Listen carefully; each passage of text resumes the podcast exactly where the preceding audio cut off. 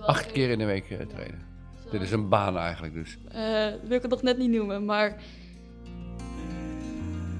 Ik denk zeker twee of drie per seizoen. Enkels, knieën, schouder, rug, eigenlijk Oh, alles wel. Er zullen blessures komen. ja, En jij maakt de koppeling, dit is terugval, niet selectie.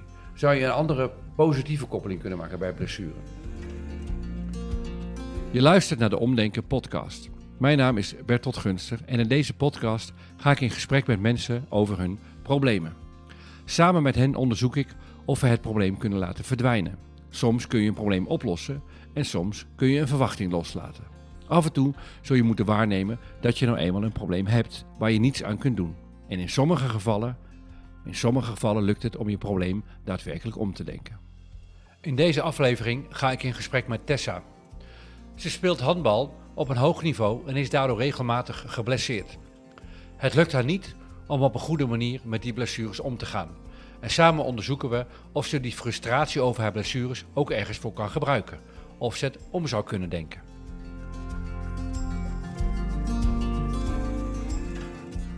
Eh, welkom eh, eh, bij deze podcast. Kan je vertellen hoe heet je en, eh, en wie ben je? Eh, mijn naam is Tessa Schruis, ik ben 16 jaar, ik kom uit Breda. Eh, zit in VWO 5 op een nieuwe college en doe op een hoog niveau handbal. En kan je me een beeld schetsen van wat op een hoog niveau handbal eh, is? Eh, acht keer in de week trainen. Zowel Acht keer in de week eh, Ja. trainen. zowel Dit is een baan eigenlijk dus. wil ik het nog net niet noemen, maar Ja. In ieder geval heel, heel serieus. Ja. Hè? Ja, en hoe, hoe hoog speel je? Wat voor soort klas? Of, eh, ehm, ik speel divisie, B-divisie en af en toe mee in de A-divisie. even voor mijn beeldvorming, hoeveel teams of clubs spelen er in Nederland eh, in die divisie? Be- be- Ehm. Behoor je tot de nationale top dan? Of eh, hoe, hoe moet ik dat Nou, acht, uur in de week trainen? Of acht trainingen in de week, hè? Ja. Dan moet je behoorlijk goed zijn, toch? Eh, dat ga ik geen uitspraak over doen, maar, Maar als je eh, daar een uitspraak over zou doen, wat zou je dan zeggen? ja, je behoort wel gewoon tot de top inderdaad. Zou je tot de, tot de top van Nederland kunnen gaan behoren? Ik wil het heel graag Het- Ja. en ik werk er hard voor, dus ik Dus eh, als jij in het. Nederlands elftal zou zitten, dan is je doel behaald. Dat is wat je eigenlijk wil. Dat is mijn uiteindelijke doel, ja. Oké. En zoals het nu gaat, heb je daar nog uitzicht op, neem ik aan? Anders, Zeker, eh, was- zeker. als- was je, zeker, oké, dat ja, klinkt ik, eh, zelfverzekerd. ja, ik werk er heel hard voor en ik zou het echt heel graag willen. En daarvoor geef ik me alles ook. Oké, nou dat is, je- dat is wie jij bent en wat je doet. Ja. Maar deze podcast gaat natuurlijk over problemen. Klopt. Dus de vraag is, wat is je probleem?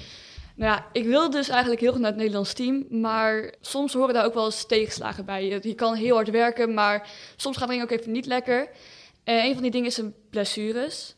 En op het moment als ik een blessure heb, maar ik zie het vaak ook bij anderen, dan raak ik heel erg gefrustreerd, heel boos aan iets waar ik eigenlijk niet zoveel aan kan doen. En je zou willen dat je weer neer zou kunnen leggen. Ja, Blessure, kan er niks aan doen. Het is zo. Ik precies. wacht tot die over is en dan ga ik vrolijk weer verder. Precies. En handbal is een vrij blessuregevoelige sport, toch? Ja. Eh, Even voor de beeldvorming, mijn beeldvorming. Hoeveel blessures heb je de afgelopen jaren gehad?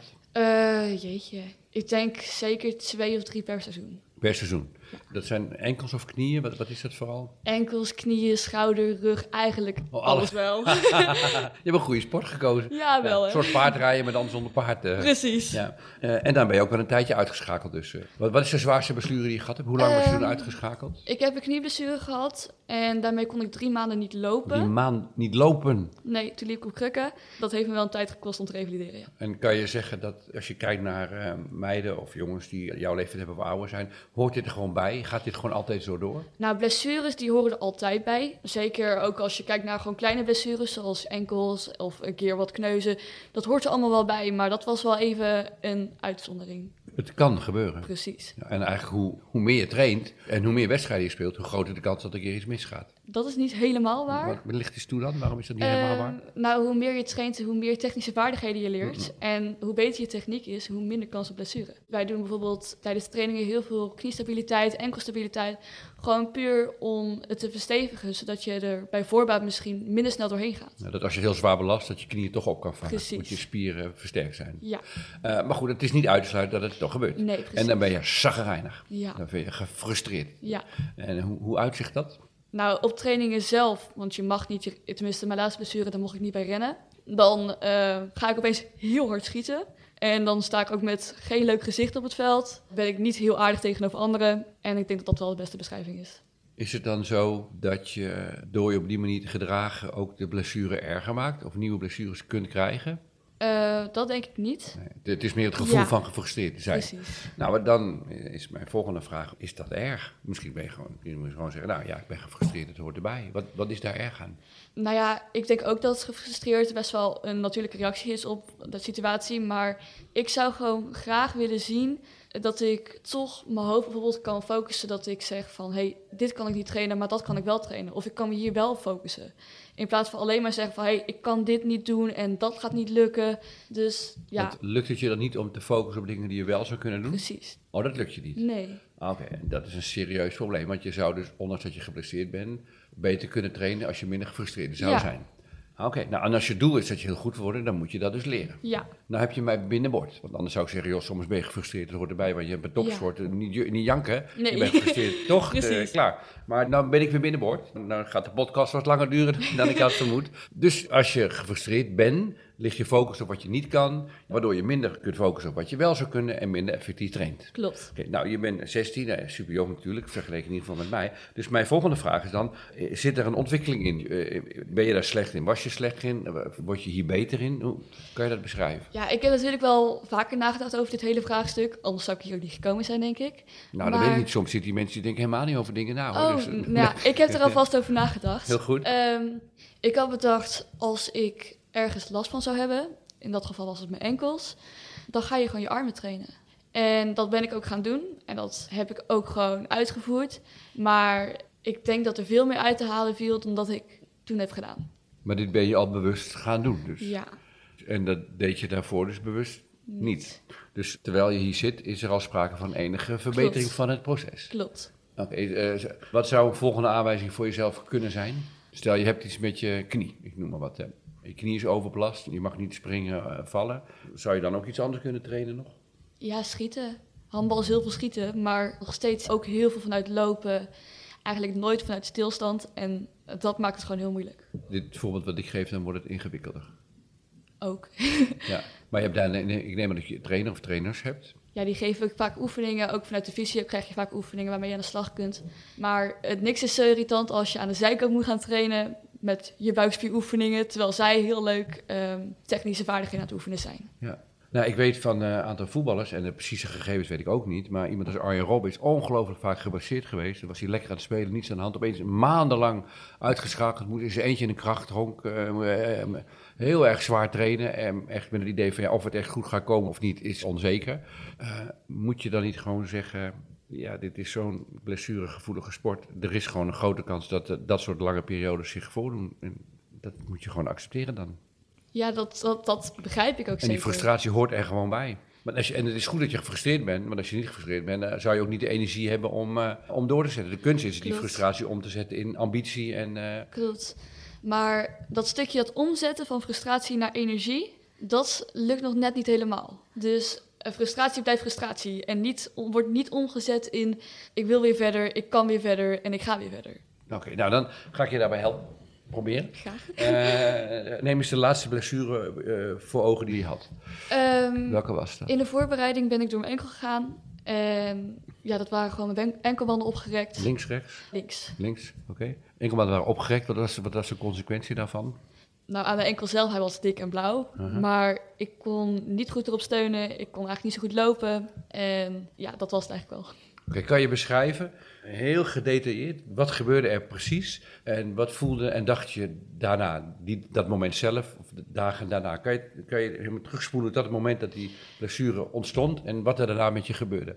Oké, ja, ik durfde zelfs nog voor de blessure te gaan. Ik stond eh, in het veld, ik was tijdens de training. En ik stond niet helemaal lekker op mijn voeten. Ik merkte al van, hé, hey, dit klopt iets niet. Maar ik dacht best wel eigenwijs, ik ga gewoon door, er is niks aan de hand. Mhm. Eh, toen ging ik door mijn enkel heen, maar dat was niet zo erg. Dus ik ging verder. En precies hetzelfde wat ik het eerste keer deed, gebeurde nog een keer. Maar toen ging ik er echt doorheen. Ja. En toen kreeg ik een pijnscheut. Toen, ja, toen moest ik het veld af. Kon je meer lopen? En toen? Ik was echt, aan de ene kant had ik gewoon pijn. Mhm. Eh, maar aan de andere kant was ik echt heel verdrietig, heel ja, gefrustreerd dat ik Wist je meteen ook, oh shit, dit is ernstig? Voelde je dat? Ja, er is wel echt iets aan de hand. Ja. Niet, het is een kwaaltje of zo. Eh, ja, toen naar huis gegaan, dan lig je op bed en dan is natuurlijk gewoon... Even, heb, je, heb je ijszakken erop? Tuurlijk. Of, eh, Ja, dat weet ik helemaal niet. Ik, eh, ik probeer ook maar een beetje iets te nee, begrijpen. Van, ehm, inderdaad altijd koelen. En dan eh, helpen de mensen altijd nog eventjes. en dan gewoon rust houden, toch? Ja. Verder kan je niet zo heel veel doen. Klopt. Dus je bent naar huis gegaan. dan moet je benen omhoog, neem ik aan. Ja. En toen? Toen heb ik proberen te slapen, want het was al best wel laat. Ging niet zo heel soepel, maar uiteindelijk was ik gewoon in slaap gevallen.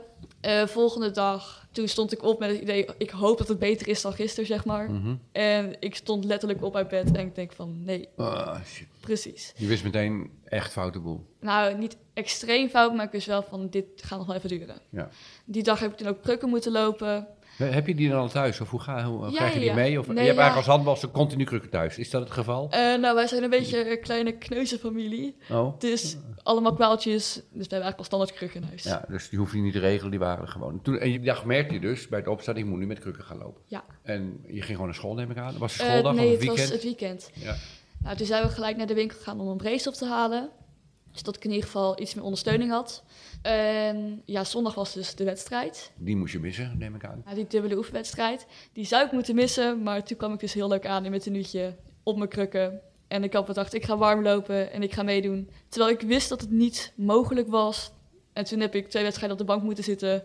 Wat, wat, wat, wat gebeurt er dan met je dat je denkt, ik ga gewoon meedoen? Wat, zit, wat voor gedachten heb je dan in je hoofd? Ehm, ik dacht, ik heb een brace aan, het is ingetaped. Er kan niet heel veel meer misgaan. Terwijl ik eigenlijk helemaal niet goed kon lopen.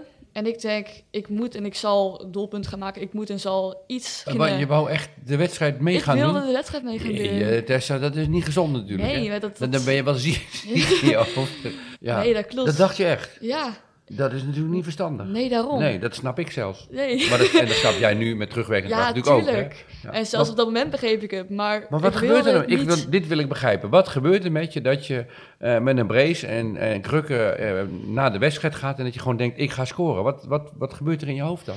Nou, we zaten nog in de voorbereiding en de selectie was nog niet bekendgemaakt. Dus ik moest me nog bewijzen tegenover mijn team, mijn trainers. Aha, aha.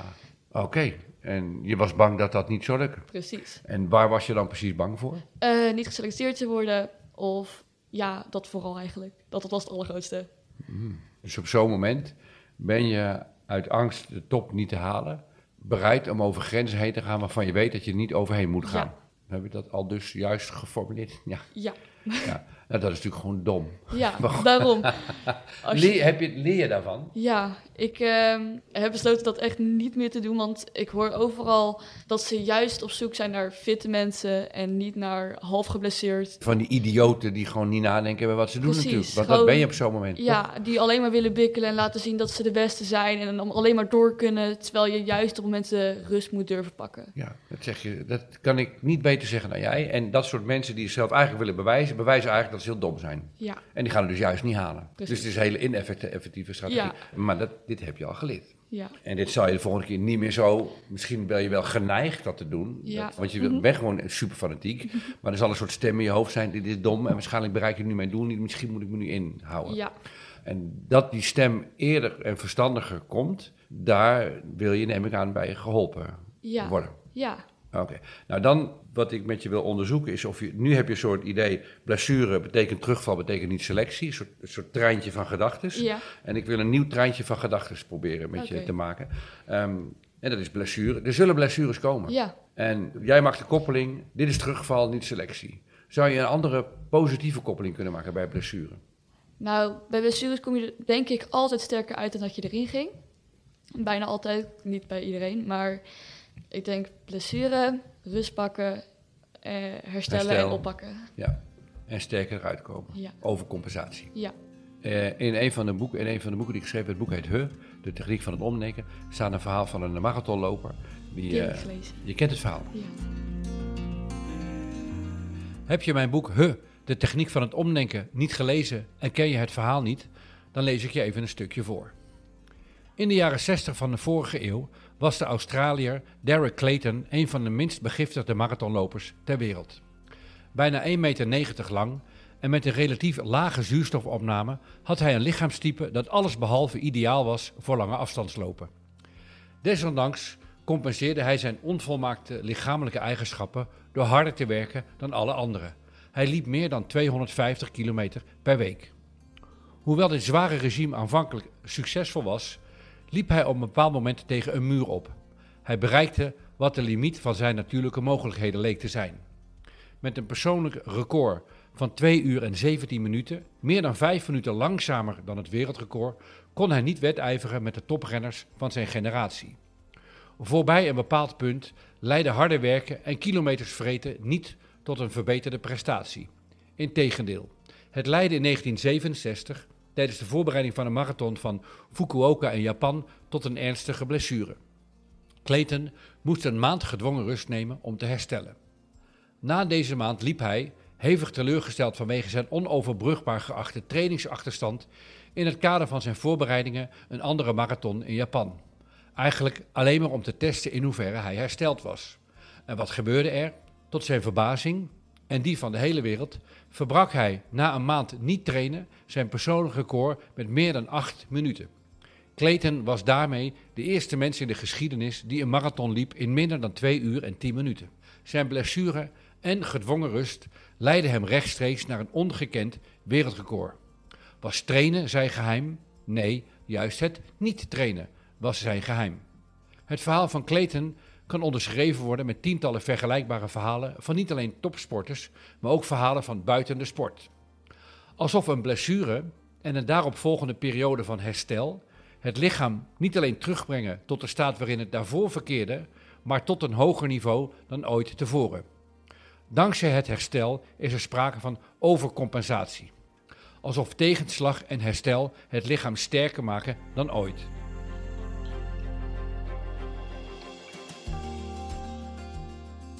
Uh, Marco van Basten had het ook. Uh, rond het EK 88, hele lange periode geblesseerd. Yvonne van Gennep had het ook, lange periode geblesseerd. Ja. Vaak komen mensen na blessure veel sterker terug. Ja, klopt. Stel je voor dat je de volgende keer op precies dezelfde manier door die enkel gaat. En je zit opnieuw aan de zijkant en ze doen ijzer op je enkel. En je weet, oh, oh dit is een probleem. Kun je je voorstellen dat je dat dan denkt? Nee, op dit moment niet. Want ik wil gewoon fit zijn. Ik wil gewoon mijn best kunnen doen. Altijd. maar dat lukt dus soms gewoon niet. Jammer. Nee, die optie is er voor jou. Nee. Jij hebt dat niet in de hand. Nee. Jij bent niet de baas over je hele lichaam. Nee, daarom. Dus dat, dat hoort bij die irritante handelsport. Ja, maar dat stukje accepteren, dat is echt, dat vind ik persoonlijk heel erg lastig. Waar, wat is er erg aan? Kan je beschrijven wat je daar moeilijk aan vindt? Je kan, tenminste, ik kan niet meer doen waar, wat ik leuk vind. Ik kan niet meer doen waar ik al mijn uren in stop, uh, waar ik al mijn tijd aan geef, waar ik mijn leven omheen heb gebouwd. Dat kan ik allemaal niet meer doen zoals ja, ik in gedachten heb. Maar hoort die hele blessure en hoe je daarvan herstelt en hoe je daarvan leert en hoe je kunt zorgen dat je de volgende keer net zo'n soort blessure, waarschijnlijk dat de kans dat je hem krijgt minder groot is omdat je beter op je techniek gaat letten, kan je het niet gewoon allemaal zien als onderdeel van heel erg goed worden. Dat alleen maar de allerbeste kunnen van blessures leren. En degenen die er niet van leren, die zullen nooit de beste worden. Je zult dit moeten leren om de beste te worden. Ja, daar ben ik al mee eens. Ja, dus als je een blessure hebt, dan denk je, shit, kut, ik ben gefrustreerd. Dat mag je gewoon allemaal blijven denken. Want het is, ik ga niet zeggen dat, oh, hoera, ik ga nu ervan leren. Dat voelt natuurlijk niet zo. Dat is ook onzin, dat begrijp ik ook wel. Maar terwijl je gefrustreerd bent, kan je jezelf de instructie geven in de toekomst halt te houden. Niet als een idioot toch allemaal rare oefeningen te gaan doen die nergens op slaan. Gewoon, gewoon gefrustreerd te zijn en dan ga je slapen, dan ben je gefrustreerd, dan sta je op. En als het dan slechter is dan je hoopte, dan ben je nog steeds gefrustreerd. Maar terwijl je gefrustreerd bent, ook de gedachte ernaast te leggen, dit hoort erbij, is deel van mijn sport. Ik zal hier fucking goed van leren. Ik zal dus de beste... Mensen kunnen leren van blessures, maar degene die het beste van kan leren is Tessa. En zo haal ik het nationale team door, door blessures te zien als mijn allerbeste leerschool. Dat is uh, redelijk eye-opener, ja. Ja. En dat moet je, die opdracht moet je serieus nemen. Dus daarna heel erg goed over na gaan denken. Wat gebeurde hier precies? Uh, hoe kan ik dit precies voorkomen? Wat kan ik hier precies van leren? En wat is het beste herstel? En wat zou er nu beter kunnen worden door bij de blessure stil te staan? Ja, jeetje. En dan moet je jong, ja, dit, wer dit werkt wel, hè? ja. En, uh, en dankjewel. En dan moet je dus blij zijn dat je op je zestiende dit al ontdekt. Want als je als een kip zonder kop doortraint en je hebt niet zoveel blessures, je leert het nooit en het gebeurt op je 21ste, dan ben je zo gefrustreerd. Nou, dan leer je daar niet echt van en dan zou je die top gewoon nooit halen. Nee. Jij hebt het grote voordeel dat je hier in een vroegtijdige stadium over na kunt ja. denken. Ja, weet je, ik ben hier gewoon zeg maar heel veel mee bezig om eh, wat voor doelen stel ik, hoe ben ik daarmee bezig. Maar ook met dit soort dingen van ja, als het dan niet loopt zoals ik wil en het gaat niet lekker, hoe ga je daar dan mee om? Leren, je leert Ja. ervan. Eh, misschien leuk om het te vertellen. De vliegtuigindustrie heeft een foutenmarge van 0,00001 of zoiets. Want als een vliegtuig neerstort, zijn er meteen een heleboel doden. Ja, Dus het moet super veilig, het wordt gecontroleerd. Maar toch gebeuren er nog wel eens vliegtuigongelukken. Ja. Maar dat wij zo heel erg veilig kunnen vliegen met z'n allen, is te danken aan alle vliegtuigongelukken die ooit in de loop van de jaren gebeurd zijn. Omdat de vliegtuigindustrie daar elke keer ontzettend van geleerd heeft. Want ze in paniek zijn, dit moet gewoon niet nog een keer gebeuren. ja, Dus wij vliegen veilig dankzij ongelukken in het verleden. Jij kan straks op je 2, 3, 24ste super fanatiek en blessurevrij, nagenoeg mogelijk, hopelijk, trainen. Omdat je geleerd hebt van al die blessures die in de loop van de tijd, ehm, die je hebt moeten zien te overwinnen. Dat eh, klinkt best logisch. Klinkt super logisch. Ja, Ja, dus vanaf nu, als je een blessure hebt, hopelijk er niet te erg, dan denk je, oké, halt houden, ik ga leren. En ik ga hier super goed van leren. Wat gebeurde er precies? Welke beweging maakte ik precies? Hoe groot is de kans dat dit nog een keer gebeurt? Zou ik dit kunnen trainen? Overleg met je trainer. Eh, ga googlen, weet ik veel. Nou, dat weet je allemaal beter dan ik. Ja. Hè? Ja. Je zegt, dit is best wel een eye-opener.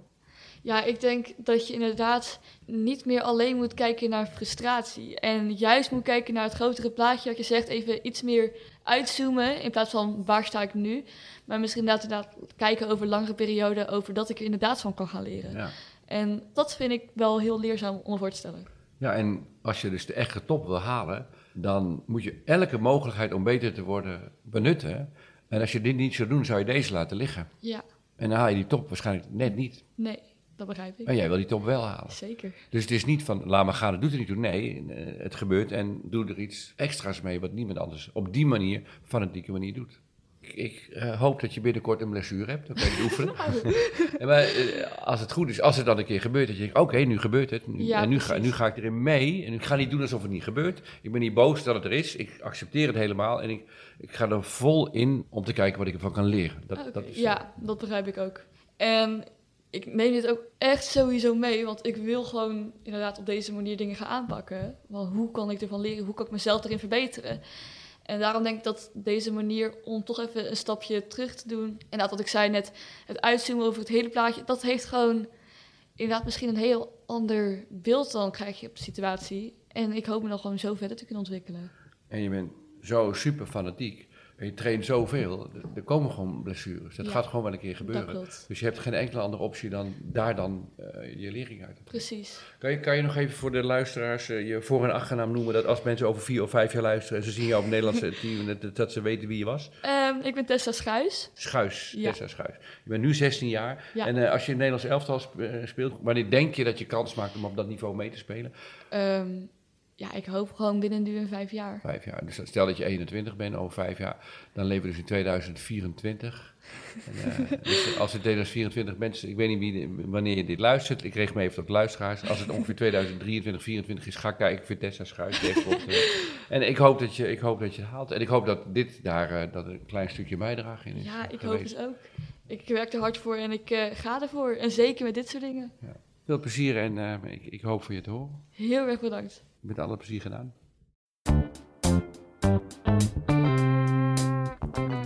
Hallo luisteraars, dit is een oproep.